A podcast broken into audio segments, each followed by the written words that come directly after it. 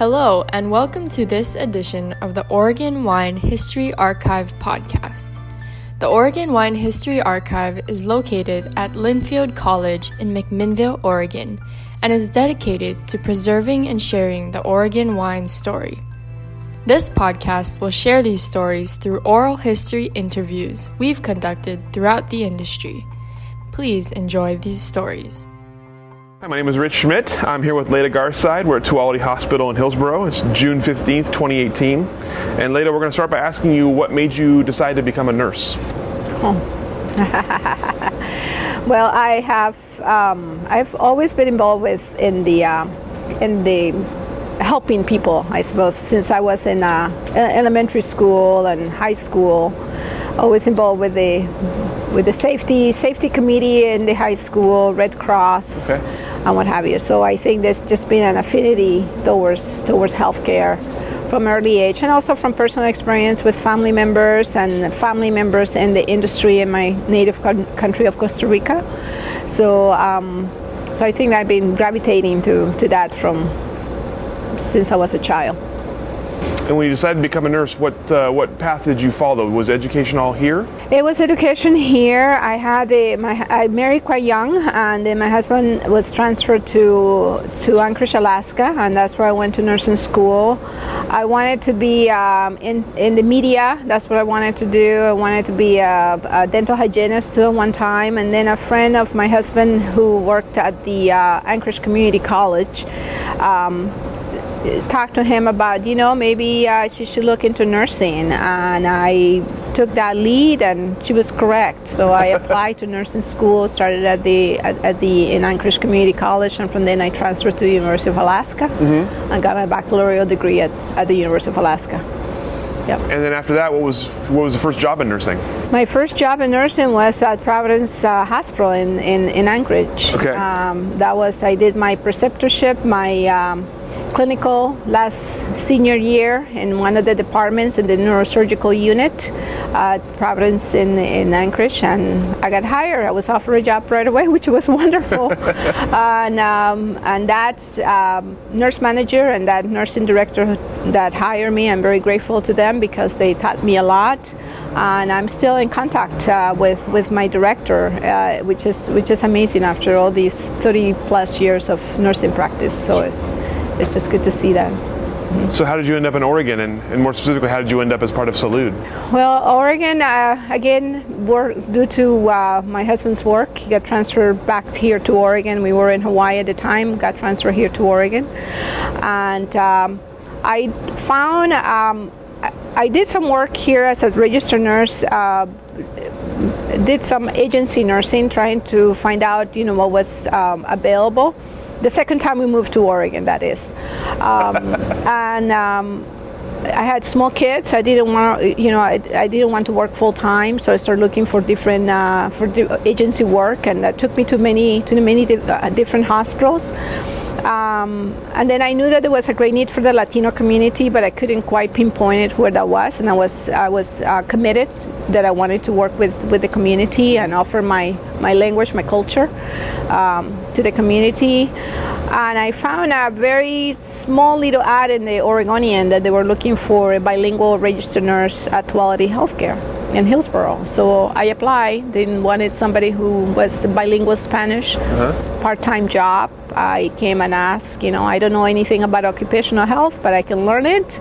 I'm bilingual, I'm bicultural, and like to learn. And they say, come on over. And I got hired here for Tuality. And that was in 1992 that I started working here at this facility. I started in the occupational health nursing, and really got me exposure to work with the community. I started learning more about this area of the state, Washington County, the Latino community who was here, and it was quite amazing just to see that that one community that was very different from what I knew about the Latino community, getting to know that about the agriculture, about the needs of the community, the challenges that they were facing, and and just learning about, you know, the whole thing about occupational health and what occupational health also brought to me or taught me was that we had accounts. We had the occupational health department had different accounts with different businesses in this area. So I got to see different levels of the Latino community, the workforce within the Latino community, and some agriculture, manufacturing, you know, other fabrics, some high tech and what have you. So it was fascinating. And so I decided this is a good place for me, and worked for occupational health for a while. Then I continued my career here at Tuality, working internally as the employee health nurse. And eventually I got recruited by my boss, who was very involved with the Salute program from the inception, and also by Maria McCandless at the foundation. And as they say, the rest is history. When you were hired for your first job at the occupational health, were you the first person that they were looking for as a bilingual? As that was a new concept? Actually, I think it was fairly new. The nurse that was in that role, she was moving. She was moving out of state, and so they needed to replace her. And so I came as and getting fill somebody's shoes. Let's put it that way. And it was fascinating because my first 12 years of nursing practice was direct patient care in the units, doing neurosurgical, neurology, general surgery, and what have you. So it was just fascinating to move to that area of outreach and prevention, and I had some experience with that because working at the two hospitals that I work, the one in Anchorage, Alaska, and the one and Queens Hospital in Hawaii, the units that I work, we used to get the patients direct from the surgery after a neurology surgery to rehab all the way. So we had them when they were very ill, rehab them until they went home or to an extended care facility. So that really exposed me to the needs of the discharge needs of the patient and what's going to happen, you know, once they leave an acute care facility. You know, how is the families going to help this patient with the rehabilitation? Where are they going to go? So that really kind of put a different spin into the nursing practice, and the need to go out and, you know, do a lot of prevention, because I work with a lot of young kids that had spinal cord injuries or brain injuries due to car accidents, motorcycle accident, and so it just kind of start getting that curiosity about what can we do for prevention. And so and it was great to come back to have the opportunity to come into occupational health, because that's what occupational is all about. You do health and safety at the workplace, and hopefully that's going to trickle down and still down to the home environment and family and personal care. Yeah. What was the initial reaction from the community, especially the Latino community, when you were hired and started going out and doing kind of workplace prevention and injury prevention? Well, for us, for example, my first intervention here, working as an occupational health nurse here at Tuality, was to go to businesses in the area, like packing, like food packing industry or manufacturing industry. So, you know, just to have someone who you know, be able to speak with the patient in their own language, talk about health and safety, you know, back safety, talk about, you know, their blood pressure in their own language, about nutrition and what have you. I mean, it was of great value because, I mean, people look forward to the next visit, or they made appointments. So when I arrived today, for example, if I was at one of the like Wufo Marco, for example, I used to go there once a week, and so I already had appointments already lined up for the, you know, patients wanting to see me. So, you know, and it was great to also see the people in the community, or just to have the continuation of care. If they had a work injury, then I was able to refer them, okay, let's come back to our occupational health clinic. you know, physical therapy, occupational therapy, you know, just to provide that guidance to that patient. So, and having that in their own language and culture was of great value. And I know that, you know, I mean, the administration of these businesses, you know, they value that. Obviously, they wanted to continue with our accounts, and I wanted to continue with our services. Yeah. So when you first became aware of Salud and first became involved with it, what were your initial impressions of the program?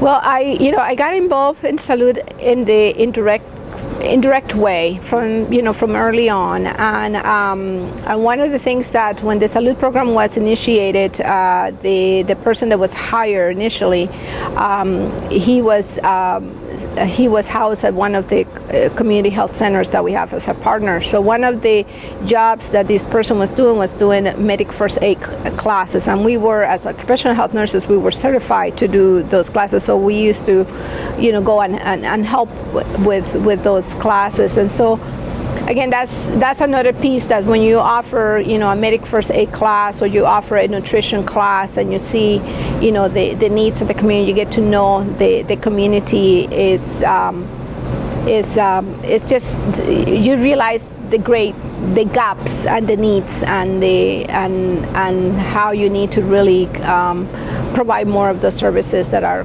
linguistically appropriate and cultural appropriate for wellness and prevention. So, and again, getting to and being exposed to that, getting to know the community, that there is a lot of Latinos in this area, and also that there is a lot of Latinos that work in the agricultural industry, that are migrant and seasonal farm workers, which is something that I did not know that. I did not have that knowledge or that awareness. I guess that's what it is. I just didn't have that awareness that was a great need for the Latino community.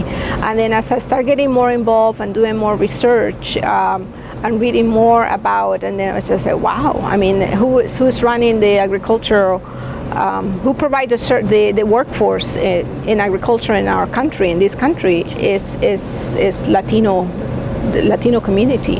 And and then started also learning more about the different agencies and different needs and barriers and challenges. It was just a whole new perspective of healthcare and community health.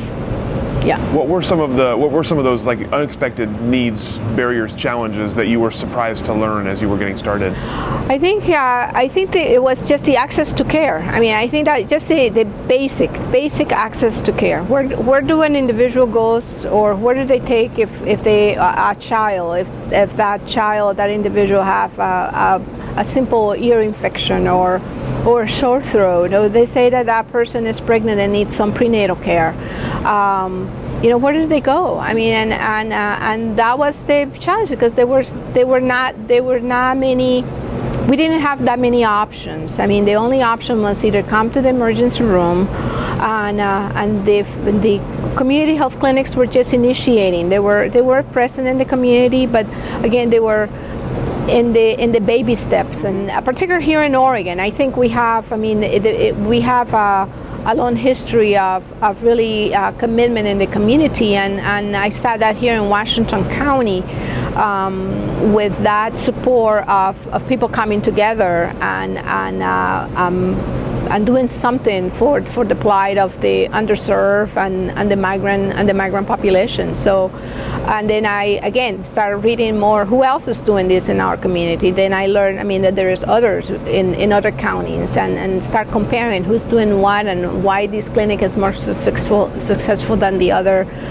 And just again start understanding what is this piece of healthcare that exists, but we don't learn it in school. I mean, we just learn it once you are in the real world. I mean, you get a very tiny sliver of that need in healthcare in your education, and not until you come out and they just say, wow. And I think that's improving. Definitely, I have to say that is getting better. in the not just in nursing school, but in all in the healthcare industry and in different programs that they are. I think there's been a better effort right now to teach students about the plight of the underserved or the underinsured and the minorities in our country. So it's improving. So as you got into the SALUD program, then what was the role you played early on as you were kind of becoming part of it? Well, it was just to. I think the first order of duty was to learn. You know, what am I doing? How do I do this job? I mean, you bring your nursing knowledge, you bring your your clinical knowledge, but it's and that is extremely helpful, true. But then it's just who are my clients? Who are my patients? And what are their needs? And where do they live? And what do they do? And I mean, it was just like it was overwhelming because I accepted the job as a. I think it was as a challenge to myself, also to give back to the community, to use, as I said earlier, to use my culture, my language, and my knowledge of healthcare, and so that's what I brought to the table. But to be really honest, I really didn't know much about migrant and seasonal farm workers. I mean, just the little that I learned while I was exposed to community to occupational health. But I was not expecting that incredible learning curve, and it was a big learning curve. And the good thing that I'm not a person that I observe first before I want to be sure that I observe and I have my facts in order before I start asking questions. And so there was a lot of learning, a lot of. Looking for information, a lot of seeing kind of the lay of the land, who is here, what is it that I need to do, how do I strategize what I need to do based on the homework that was assigned. And then they start getting into the process of, okay, who is in the community, who are the players in the community, and start reaching out to those individuals and say, hey, here I am, can you teach me? And start working with different people and learning and seeing who are the champions, and then asking a lot of questions of the workforce and of the people that I was involved with.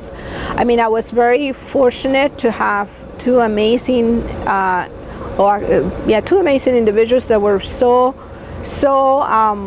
involved and so committed to this work. And one is Dr. Vince Reyes, and the other one is Terry Castillo from Bethel Heights. I mean, they knew, both of them knew, what they have a vision. They had a vision for this program, and so I get a little bit teary about that.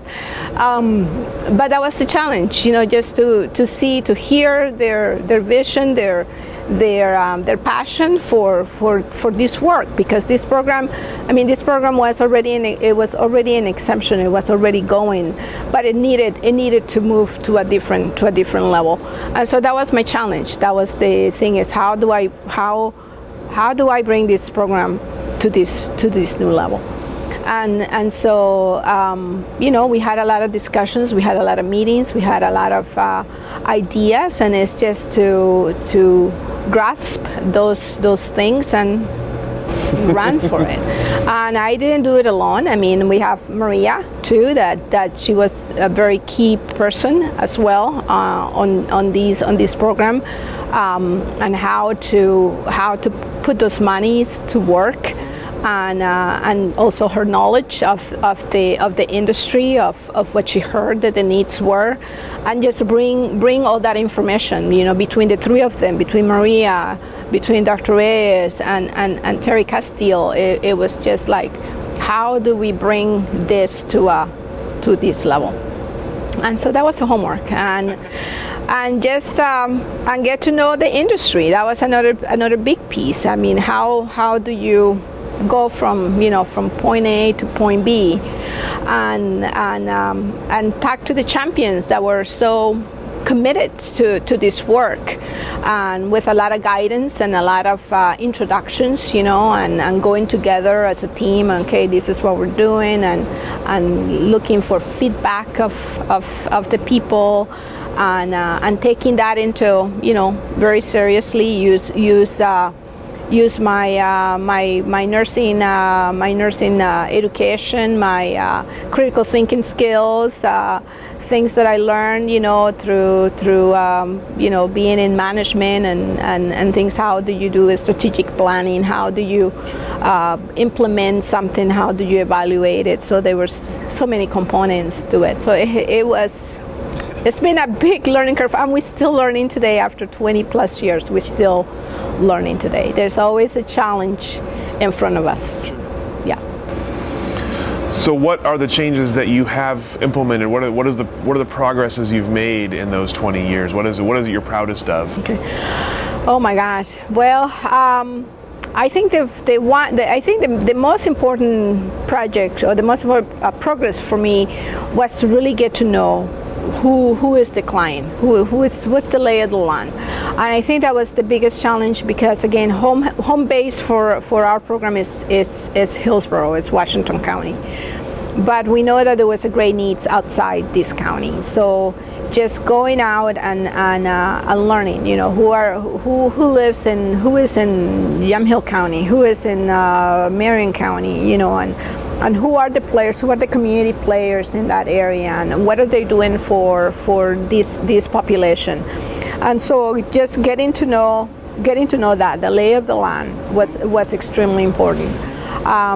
So I think for the first 2 years of this that I was involved was just that. And I think that was once I got to see what is it that I needed to do, or at least to have a plan anyway, it made it much easier. So I think that first step was extremely important, and I was very, very happy to at least to have a notion, okay, this is what I need to do. These are the people that I need to continue to be talking to, and I know that I can go to this person. This person can connect me to somebody else. Building relationships with the Federal Qualified Health Centers, with the community health centers. That was a big accomplishment, because it was not an easy process. I have to say it was not. It was challenging. But I think I think some clinics got, a little bit sick and tired of seeing me and say, okay, Colin, okay, let me hear you. And then just have a plan with Maria too, just strategize on the funds that we had, how we're going to spend those funds, the priorities and all that. So it's in that sense, I would say that was the first accomplishment was that. Hiring staff, mm-hmm. That was another accomplishment, because you cannot do it by yourself. Mm-hmm. Something very simple, like having a vehicle to go from all these vineyards, because distance is big. And then the other thing that is probably the most important was building trust with the population. Start getting to know the workers and their families, getting to know who do I need to go? Who do I need to really establish a really good relationship within the population of my clients, of the patients, so that I know that once I have a trusting relationship with this individual, I know this individual is going to be a champion for me. And so just developing those relationships, that was a very, very important to do. And then, just to start getting to know, again, as I say, the clinics. That was very important, because we know that we knew from the inception of this program that we were not in a position to go and say we're going to do the care for these individuals. We couldn't do that. And we still cannot do that. We're doing some things, but it's that piece is a whole different level of care. So So yes, and also getting to know the principals, you know, who what do they need? What do they want to see this program going? What can I bring to them? What kind of product can I bring to them that they see of great value? And so working with them, you know, and offering them a proposal that, okay, we can do, you know, I can do X, Y, and Z. You know, is that good for you? Or but in return, I would like to do X, Y, and Z. Mm-hmm. So it was just a mutual, I think it's been a mutual understanding, and also to be held accountable for those things. And I think that's one of the things that for us that I can say very comfortably that we have been very accountable for the things that we have done with this program, that we can demonstrate, and we have demonstrated, you know, okay, so we receive these funds and this is what we deliver. And here are the numbers, here is the information to prove that, and that we are very, that we have strategized really well what are the things that we can do, very realistic, that there is own that we can do this and that we can deliver it well. The other accomplishment that I said that was extremely important for me personally as a healthcare professional, and that was one of the things that I saw early on, was a great disparity in oral health, you know, dental. It was horrific, really. I mean, it was just like, how can this happen? You know, how is it that a person has to come, that the only option for them is to come to the emergency room? I mean, I found that totally unacceptable. And so we were very fortunate that the first person, one of the persons that was hired for this program, that he was connected with agencies in the community that provided that particular care, the dental care, and that we built on that. We built on those relationships and continued to grow that. And that was the very first, one of the first solid, and we continue to do, preventative services is oral health. And we started with the kids. I mean, I cannot tell you how many times I saw children of our workers with you know, their mouth in such a despair that it was just heartbreaking. And I think the reason why it impacted me so much, the oral health, is because we know that when you have cavities, if you don't take care of those, I mean, it's so systemic. And I know that's a big technical word, but it's journeying and an inflammation, and in your harboring bacteria constantly. So you're sick. You're always sick. You don't feel good at all. So you need to take care of that right away.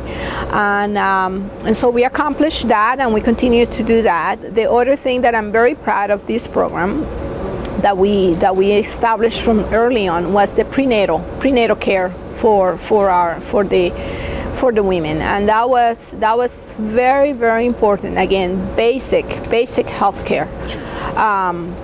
That how is, you know, just to, we had a lot of challenges in our state early on about that, and so we made a commitment to help with some of that expense for, you know, the prenatal care for women.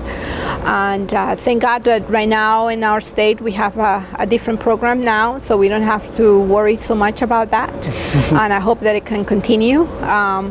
And so, but that was a really good thing that we established, is to cover the prenatal care for these women.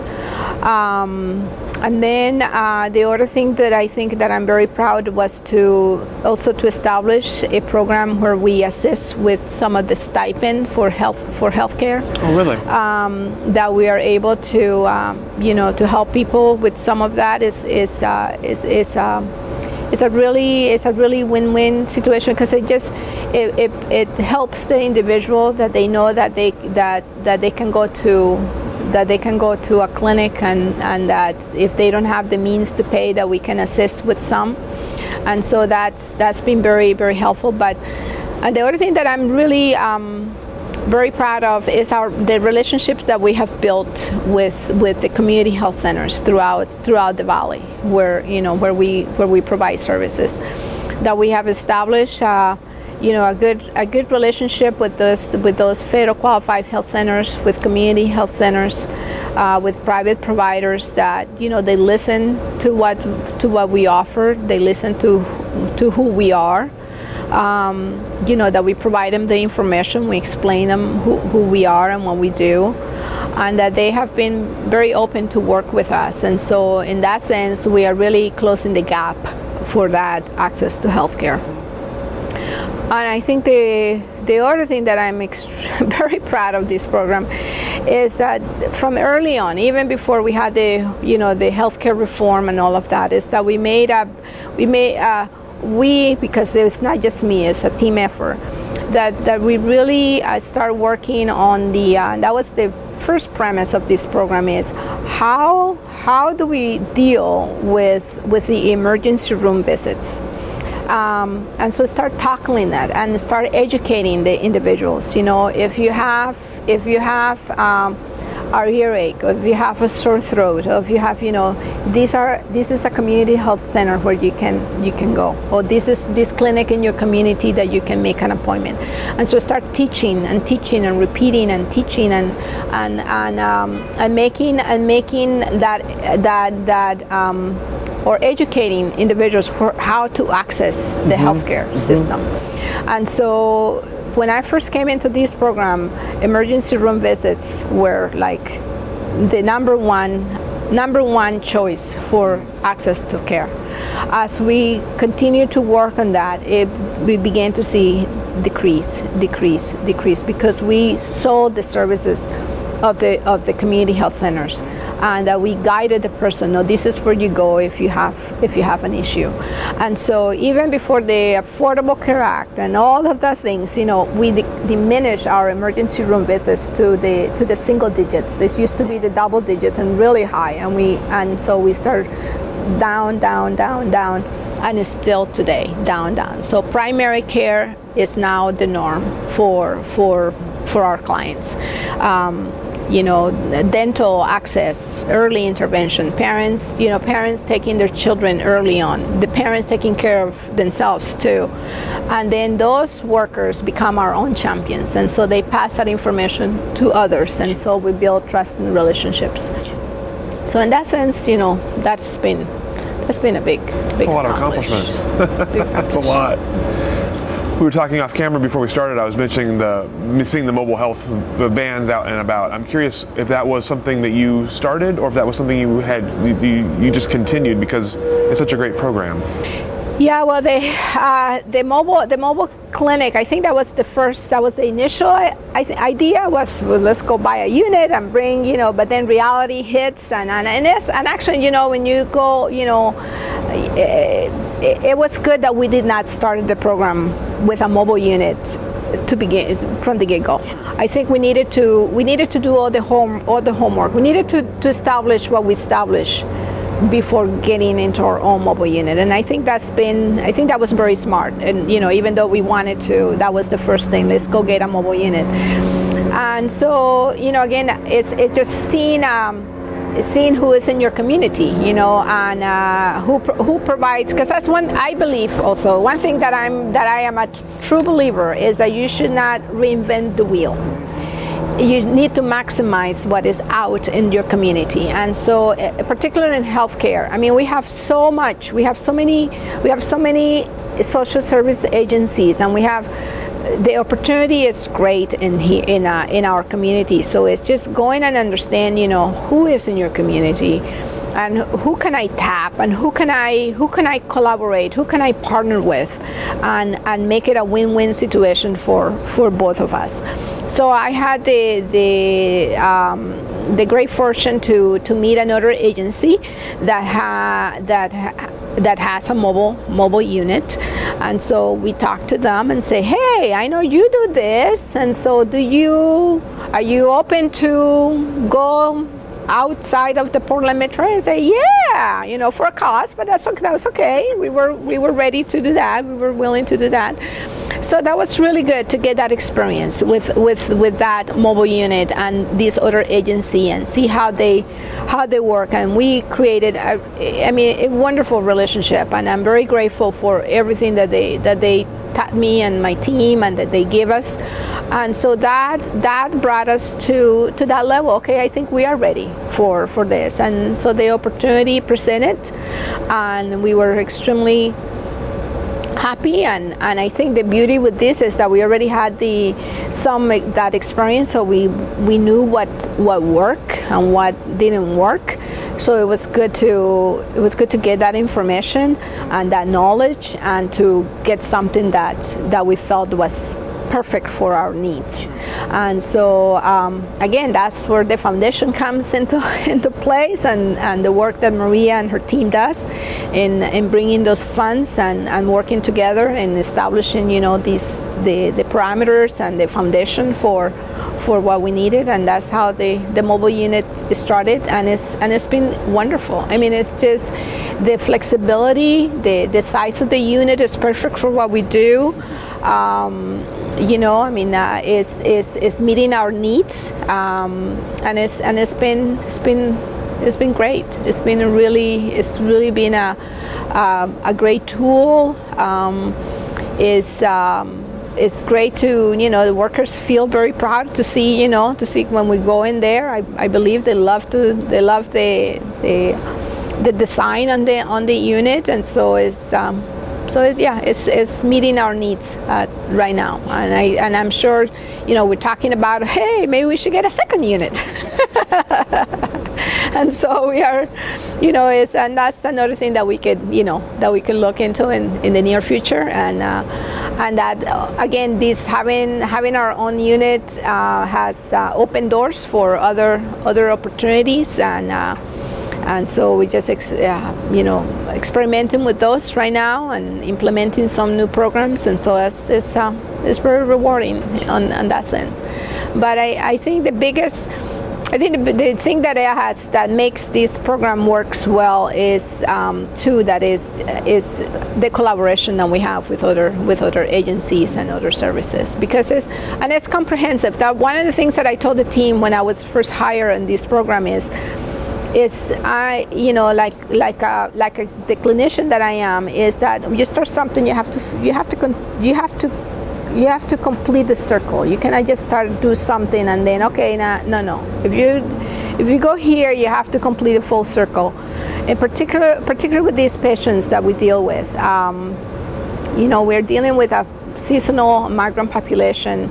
They have a lot of challenges in their hands. These are individuals that are here providing an amazing service for us as a region, as a industry. They're fibers in the fabric of our nation, of our state, and so they're providing an amazing service, and so we have to really treat them with great respect, with great dignity, and provide the services to where they are. And I think that's another thing that I truly appreciate at this program, is that we have full access to those workers, that we have access to the workplace, that we go there, that we provide that preventative services while they're at work, that we're able to teach them, things about healthcare, and that we provide health education to them, and that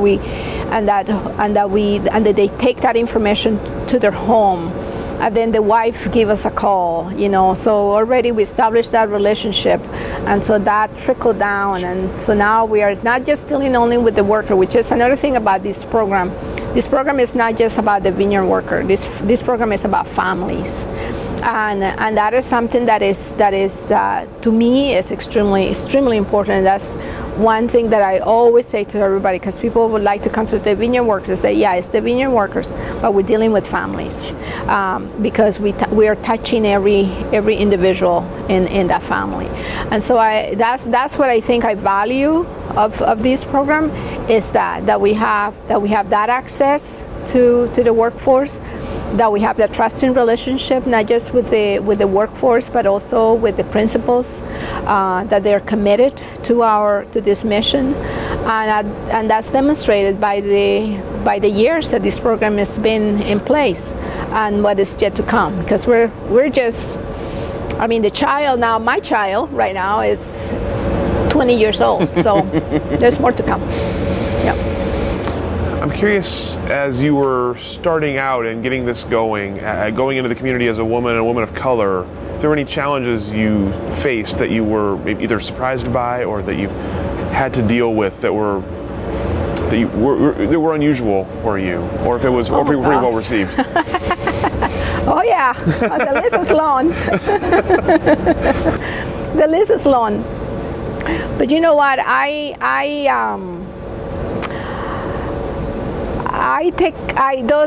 challenges have been many. I mean, I think people, particularly in healthcare, I mean, it's just the idea that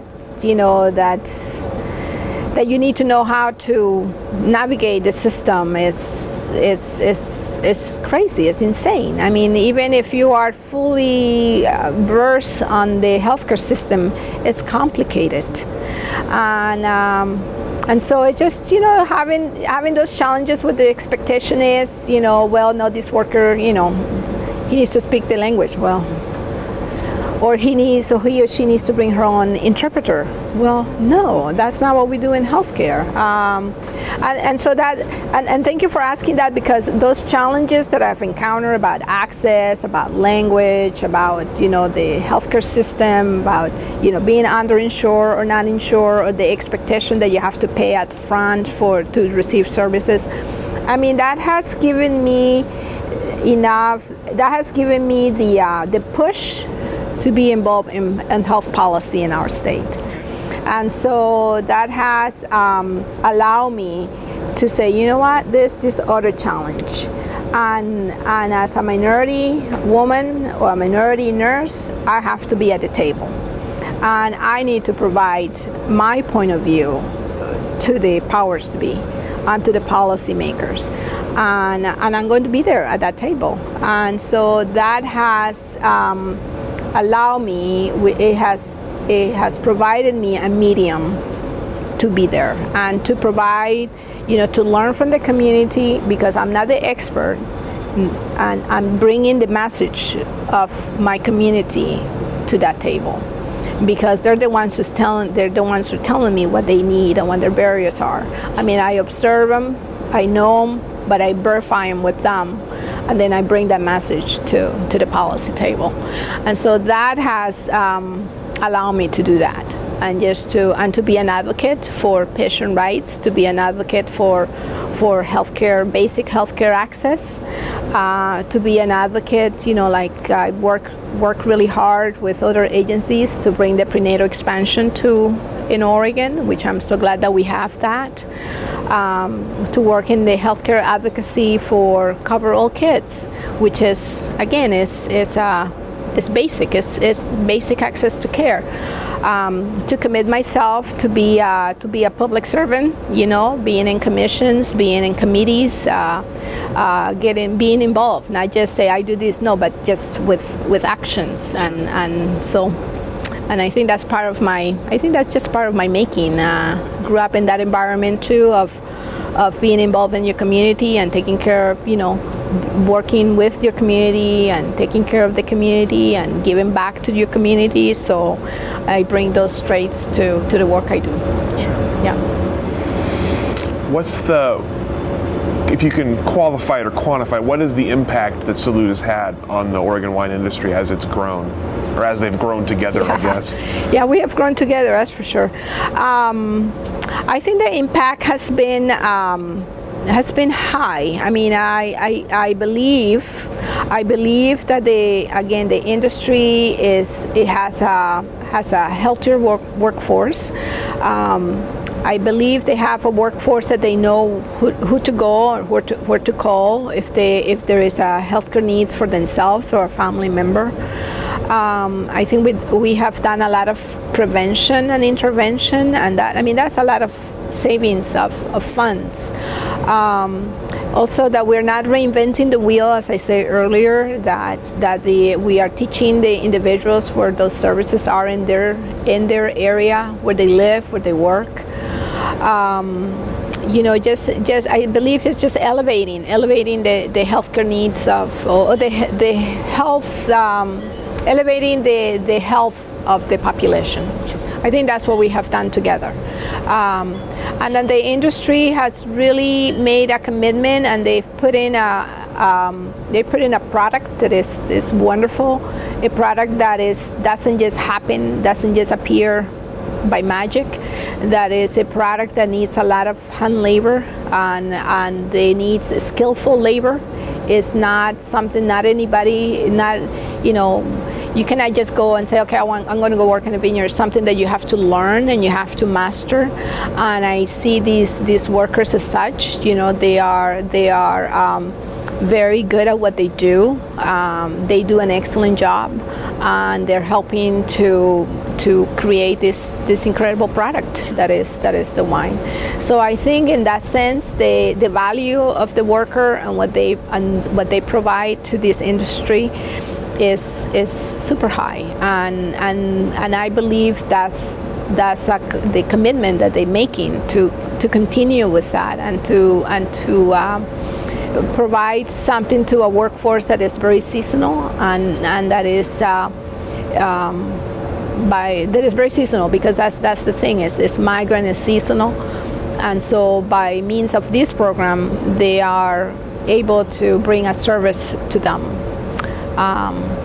By getting involved and providing funds that go towards the program. You mentioned Terry Castillo earlier as an early champion. I know there are lots of people in the industry on the wine owner side who have been strong proponents and strong supporters of you over the years. I'm curious, as the industry has grown so fast in the last decade or 15 years, with all of the new people coming into the industry, what their reaction is when they learn about Salud, and if you've had any issues with educating all of these new people about what you offer.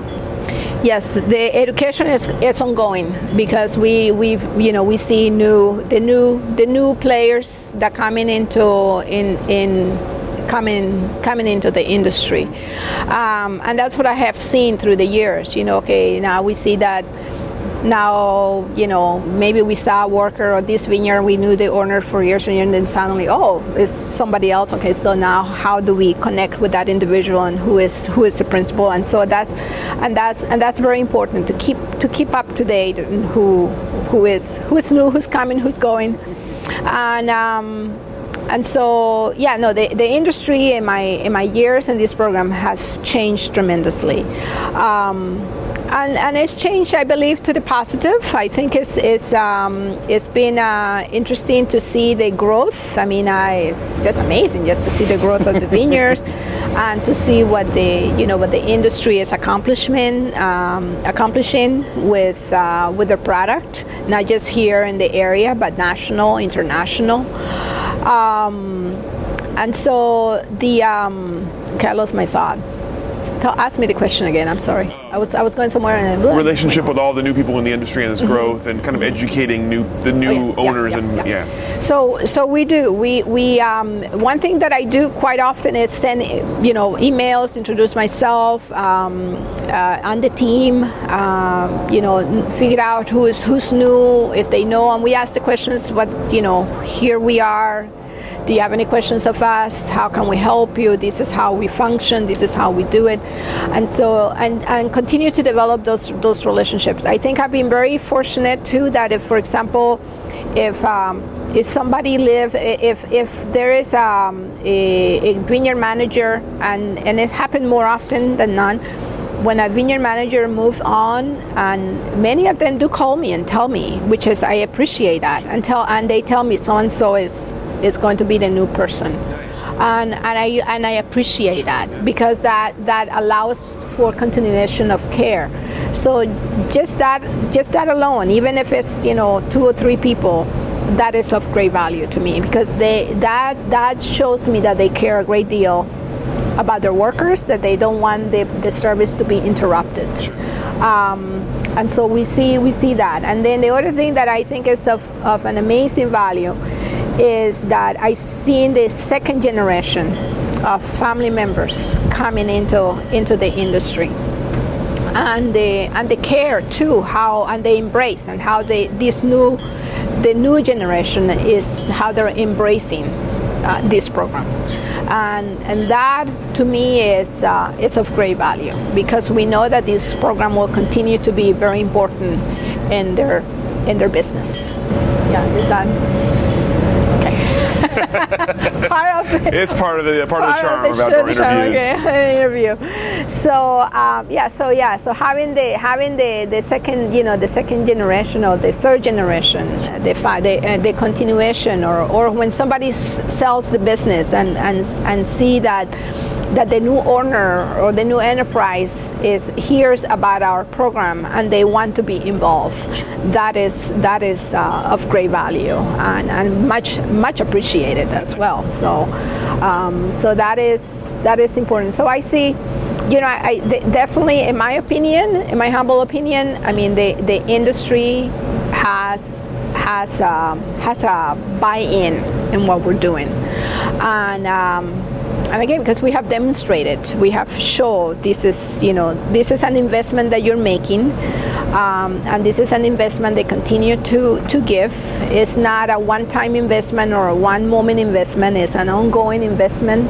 It's a program that is run year round, and so that makes a difference. I mean, the other thing too that I'm also talking about being grateful and changes and everything is my agency. I mean, Tuality, the commitment that this hospital has towards this program, and the support that we get to run this program, because I could not function without that structural support, from the IT to the human resources to, there's the list is long, and so I cannot function with that, because I have my support in here of if I need, we're starting new programs, if we're going to be ordering medications, how do we do that in a very good way, economic way? How do I do, policies and procedures, following the protocol that my facility gives me and asks me to follow? So all those rules and regulations, for that I'm extremely grateful, because I couldn't function without that. The source of the money, I mean, how that is coming into this program. I mean, the work that the foundation does to assure that we have those funds year after year. So there's all that infrastructure that we don't talk too much about, but it's the pillars. One of the pillars of this program is the infrastructure that we get, the support, and even as our own agency is going through changes that we have, that our new team of administrators have embraced what we do. And so that is amazing, and again, it's just it will, in my opinion, it will only going to continue to grow. Yeah. Speaking of that, where do you see Salud going in the next, say, 10 or 20 years? What do you hope for? What do you want to have happen? Oh. Well, we were talking about a fleet of vehicles. I mean, a fleet of mobile units. So, I think what I see with the program is, if we can continue to grow, because we're not, we are reaching a great portion of the population, but we still, the Oregon, the wine industry is in the whole entire state. I mean, we concentrate in the most, in the thick of this, or the heart, I guess, which is Yamhill County, Marion County, Polk County. That's where most of the vineyards are. But there's great needs everywhere. Southern Oregon, Eastern Oregon. I mean, we have already done the homework. That's one homework that we did really, really early, was to map the state and to see where are those viticulture areas, and what are the needs. But we knew that we cannot be everywhere, but do a good job where we are and continue to expand and eventually, use this program, which I am also talking about being proud, is to use this program as a model for others to replicate in other areas, not just here in Oregon, but outside Oregon. And so what I see with this and, moving forward is probably expanding the service. I mean, we're starting that right now with we have a provider on board that is, we're doing a pilot project right now with that, and I'm hoping to expand that even more and continue to strengthen those relationships with the clinics, because again, we know that we cannot do primary care at this point anyway, but maybe someday. But bring more points of care, higher points of care services to the patients, because the reality is, for a lot of our workers, we are their only healthcare encounter. They will not go to a clinic, and I think that's going to be something that I'm going to be monitoring very closely, because with the current, and I don't know if I should say this, but with the current political atmosphere that we are encountering in our country, that's becoming really challenging for our workers. They don't feel secure, they don't feel safe. They're very hesitant to go and receive healthcare services because of all the tensions that we are seeing and the experiences that some have encountered, and so that's something that we have to monitor very, very closely, and my role is to provide, and that of my team is to bring healthcare services to this population, regardless of their legal status. That is not a concern. That's not a reason for at all. So we just don't ask, and our role is to provide healthcare services. Sure. Switch gears a little bit and talk about your work with Linfield, because you're on the board there. Let's start by talking about how you came to be on the board of trustees at Linfield. Well, I came to Linfield via the nursing school. Got involved early on. I mean, we're talking years back with Linfield because of Linfield. The School of Nursing had a great desire to make improvements in their diversity in their student body, and so through my link through the National Association of Hispanic Nurses and meeting and knowing some of the professors, that's how I got involved, and so I helped the college with some grants provided. I was part of their equity and inclusion diversity committee that they started, and it's been that's how I got my foot into Linfield, by helping with getting involved with the nursing school and helping increase the diversity of the students, and I think we have accomplished, and the college is doing a really good job with that. Sure. And so at some point, President Healy approached you to be on the board? Yes, and I think also with my link with the wine industry and what have you, and so it's been, one thing have linked, it's amazing how these fillers, grow, and knowing other people that I knew that were in the board of Linfield, that I served with them in the other boards, and so I think it's just it's just interesting to see how things do happen.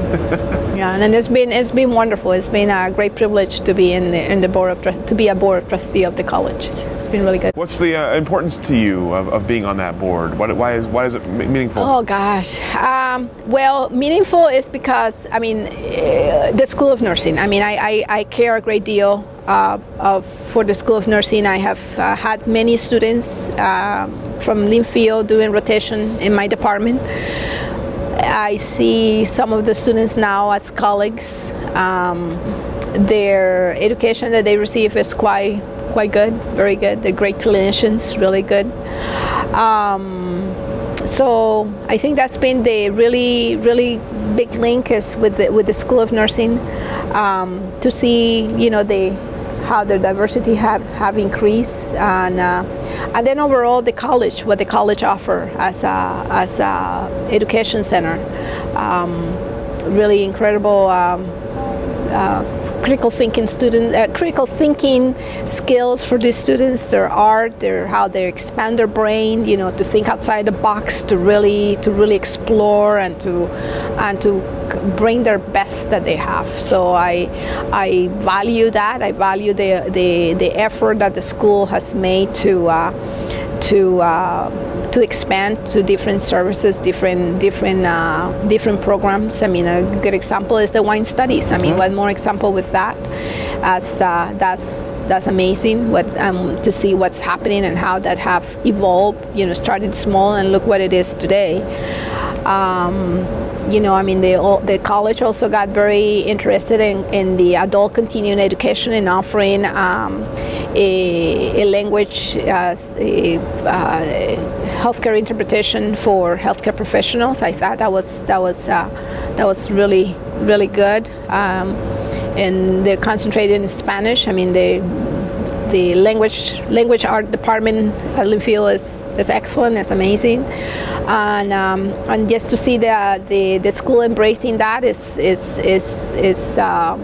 very much appreciated, because we have a great need for language skills and people that are well prepared and professionals on that, and they're doing that right now, and I hope that program continues to grow, and just to see what Dr. Healy has accomplished. He's a very incredible visionary, and we're starting a new chapter at Linfield, mm-hmm. with the upcoming president, and I think it's going to be amazing things coming up. Yep. You talked about the wine studies as one of the new things implemented at the school. I'm curious, you've seen the wine community grow up, you've seen the Salud grow up, you've seen Linfield grow with them both. I'm curious about the relationship between Linfield and wine and how you've seen it kind of come together and where you hopefully see it going. Oh, wow. Well, I think, again, I see the wine studies program just like I see the nursing program. This is workforce diversity. I mean, the college is expanding the workforce in Oregon, and we have a great opportunity to continue to build on that. And I believe the wine studies, what the college is doing right now is really combining, the science with the science with the health literacy, not health literacy. No, let me say that again. The science with the arts, and also the marketing. So there's three things. So health, the science, the arts, and the marketing, and that is an incredible combination. To see where this industry, the Oregon industry, what I see of the Oregon industry, it's just going to continue to grow, and it's just great that to see that the students are learning what is that process, and that you can combine, that you can have, maybe you can be a registered nurse, you can be a music major, but at the same time you can learn about this other thing, or that you are in the science, because wine, making wine is all science, right? Biology and chemistry and all of that, and so you're expanding your knowledge, and you're bringing a workforce, and you're bringing marketplace to the state, and it's just making a bottle of wine is so many. There's so many steps to it, and I think what the college is bringing is providing that more that accolades of how to do a label, how to do marketing, how to create a good a good product. Mm-hmm. So, and again, it's workforce. Sure. It comes down to that, workforce. Where do you hope to see Linfield accomplish or become in the next, say, 10 or 20 years? What do you have hope for the future? Okay. Asking you lots of big questions here. Yeah, that's a big question. Well, I think the colleges just have opportunities to expand to new programs. You know, I mean, I think we do need to diversify on new programs, because I mean the education is changing. We have opportunities to, you know, with these wine studies and with the science and all the campaigns going on. I mean, the college has a great opportunity to bring in new programs. Mm-hmm. And I think as we hear, you know, the challenges with private small colleges is the number of students, and so it's just to really expand that and bring students and bring new programs. And in the health ally field, I think that's very important, just to look into that, see what other opportunities are available for the college, and maybe start thinking about a master's program.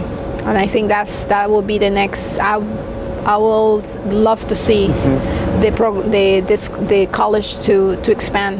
Sure. On masters, on higher education, continuing that. So as you look back over your career and things you've accomplished, I'm curious what you see as your role in sort of creating opportunities for minorities in the workforce, mm-hmm. Whether it's creating new jobs or helping people gain the abilities to. I'm sort of curious if you can kind of reflect back on your role as an opportunity creator. Oh, well, I think I mean, I see the number of students that I have mentored in nursing school. I see the what I would like to see is more minorities in nursing, mm-hmm. in the healthcare field.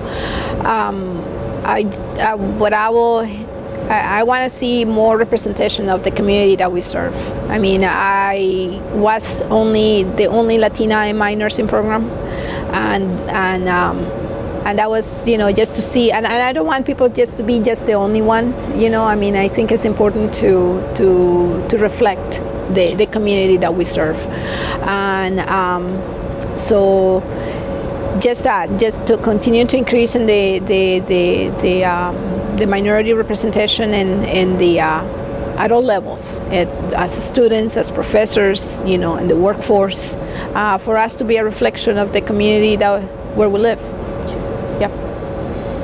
That's all the questions that I have for you. I hope those were enough big questions for you. Boy, that was a big question. I hope I answered the questions properly. Wonderfully, thank you so much. Were there anything else you want to add at the end? Anything else I should have asked that I did not? No.